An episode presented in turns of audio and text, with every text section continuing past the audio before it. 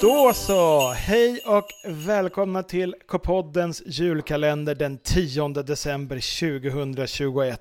Idag är inte vilken dag som helst. Nej. Nej, det är Nobeldagen! Just det. Och vilka är vi här som, eh, som ska prata om den idag? Jo, det är jag, KP-Lukas, som vanligt. Och vad heter ni? KP-Jossan. Och KP Ludvig. Men det skulle vara kul att ha ett eh, riktigt kungligt namn idag.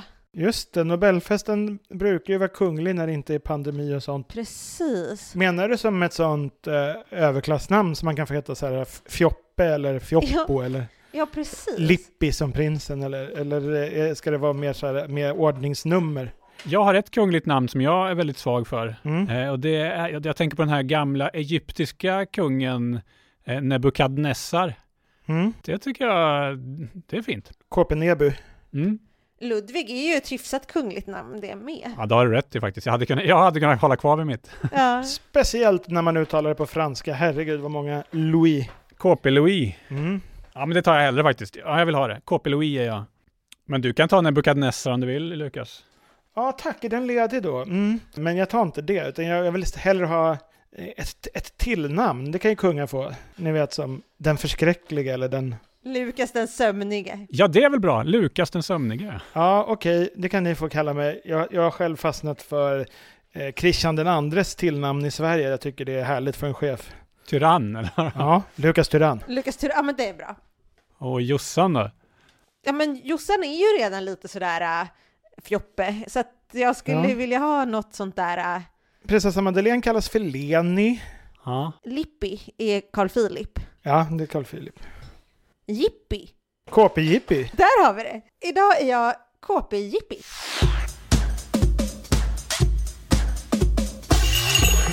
På Nobeldagen så brukar det vara stor fest på Stadshuset i Stockholm. Galaklänningar, frackar, ärade pristagare och härliga kungligheter och allt det där. Men eh, i, i år så är priserna redan utdelade tror jag. Ja, men eh, det kommer ju bli fest igen på plats. Ja. Nobelbankett kanske nästa år. Så jag tänker att, ja, vem vet, någon av er kanske får en inbjudan. Jag hoppas det. Och, och ni vet, jag har ju gångavstånd. Jag, jag går ner till Stadshuset på tre minuter. Precis. Och då tänkte jag, skulle ni kunna föra er på en sån fin fest, tror ni? Absolut inte. Jaha, om vi har bordsskick och kan de här sociala koderna och sådär. Ja, men precis. Ja, nej men, ja, men jag tror, jag tror jag är bra. Okej. Ja, Men jag tänker att det är, varje år så är det någon liksom det är någon son till litteraturpristagaren, eller de är vana vid att inte alla riktigt kan. Liksom. Jag, jag tänker gå in på den bohemkvoten tror jag. Mm. Utan att bry dig tar du den lilla skeden när du ska äta soppa och såna grejer. Ja, precis. Och så kanske jag gör något så att det, jag signalerar det med min frack på något sätt, att jag har den lite annorlunda, lite uppknäppt eller lite snett. Ja. Det finns ju faktiskt exempel på även eh, personer som man kanske har förväntat sig ska kunna föra sig i sammanhanget som, ja, flera olika som har betett sig lite som man inte ska. Okej. Till exempel 2003, dåvarande statsminister Göran Persson, vad gjorde han? Ingen aning. Han satt och pratade i sin mobiltelefon vid middagen. Under Nobelfest? Det får man inte göra. Ah, ja, det är oartigt ja, såklart. Alltså det har hänt så mycket konstiga saker. En eh, Nobelpristagare, det här var tidigare, Mm. han eh, smakade mat från drottning Silvias tallrik med sin sked. What? Ja, ja, det får man inte göra. Ja, det förstår jag också. Det är inte, inte fint. Nej, det får man ju absolut inte göra. Jag har ju träffat Silvia flera gånger och intervjuat henne och sådär. Eh, Och hon är väldigt snäll och så, men jag tror faktiskt att hon reagerar om någon börjar pilla med hennes tallrik. Det, det fattar väl alla att... Åt du från hennes tallrik när ni träffades? Nej. Bra. Men alltså, jag gissar att ni inte har varit på en så fin middag som Nobelbanketten, men eh, har ni varit på någon riktigt fin middag någon gång? Nej, jag tror faktiskt inte det. Alltså, något sånt här eh, bröllop där många gäster var lite fina har, har jag kanske varit på, men jag tror inte det räknas. Men vem tror ni av oss skulle föra sig bäst? Ja, det är nog du, KP, Ja. Jippi. Jag tror också Jippi. Ja. Nej, men alltså ni vet, man får inte ens gå på toaletten under hela kvällen. Nej, för då bryter man taffen. Är det så? Ja, tänk om jag skulle kissa på mig. Ja, det, Ja. vad är värst egentligen? Att bryta taffeln och gå därifrån? Eller att kissa på sig? Men, men jag tänker så här, eh, ett schysst inkontinensskydd och du skulle i alla fall föra dig bäst. Vem? Vet ni vad, jag hade egentligen eh, tänkt bjuda er på lite nobelsk eh, efterrätt. Ja! Och det hade varit något. Men det kan, inte jag, det kan inte jag göra, Varför inte då? för att vi sitter inte med varandra idag. Nej, det har du rätt i. Eh. Då är det ju svårt. Jag har nämligen läst igenom menyn från alla Nobelmiddagar sedan starten. Okej. Och då fastnade jag ju mest på desserten, ska jag erkänna. Ja. Det är vissa smaker som återkommer väldigt, väldigt ofta. Det är eh, mandel. Ja, men det är gott med mandel, jag kan förstå det. Ja. Mm. Är det säsong för mandel i december eller vad beror det på? Jag vet inte. Det är väldigt mycket med mandel, mycket päron. Mhm. Det är väldigt ofta något med choklad och i princip alltid glass. Mm. Det låter ju ändå... Jag tänker att så här, riktigt, riktigt fin mat kan ibland eh, liksom inte låta så god, kan jag tycka. Men de här grejerna lät ju goda. Ja, men alltså glassbomb, Ja. det har varit mycket glassbomber på eh, Nobelmiddagen. Om jag skulle servera middag till 1200 personer skulle jag aldrig välja glass. Är det jobbigt att det smälter, menar du? Ja, hur lätt är det att tajma det?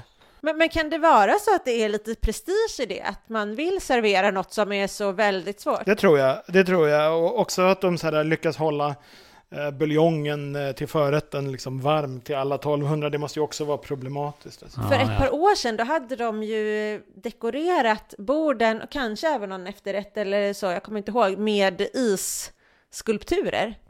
Det var ju också väldigt sådär äh, bädda för problem.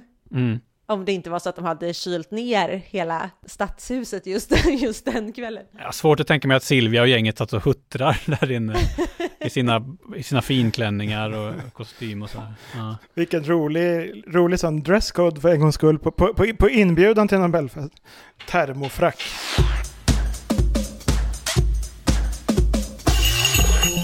En sak till jag hade med mig i alla fall, som jag hade tänkt bjuda på. Det är en sak som jag aldrig har ätit. Aha, ja. Eh, för att jag tycker det är för lyxigt. Det låter spännande ju. Ja, Vi skulle alltså ha fått det här om vi hade träffat dig idag.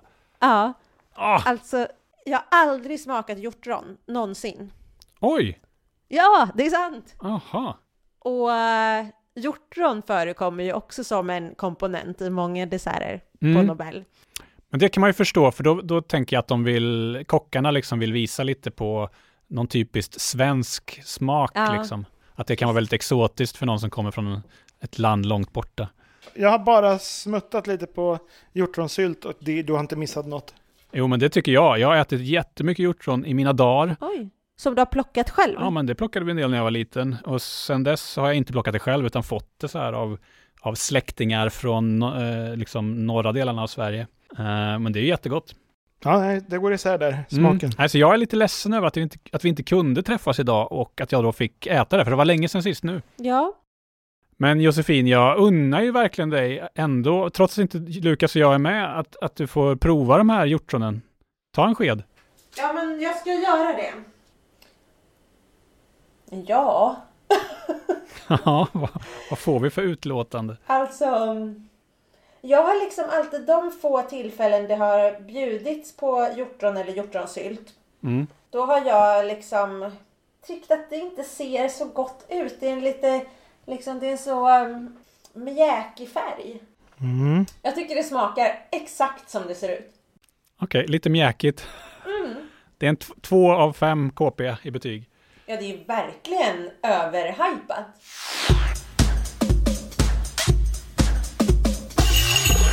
Men eh, nu har vi ju ingen middag här som vi hade tänkt. Eller Nej. vi skulle i alla fall ha en, en enrättersmiddag. En glassmiddag.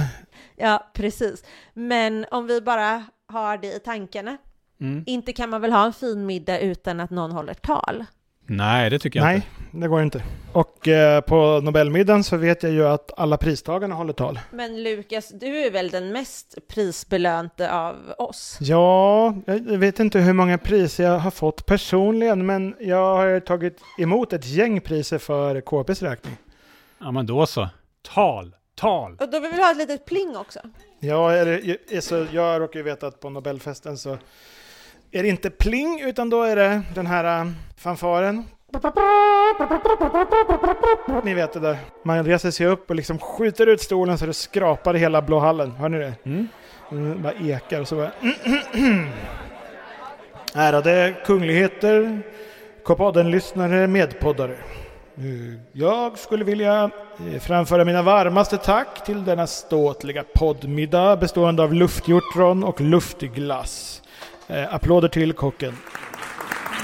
Ja, och slutligen skulle jag bara vilja säga eh, Tack så hemskt mycket för idag. Vi ses igen imorgon och eh, havet är så bra. Hej då! Hejdå! Ja, hej då, hej då.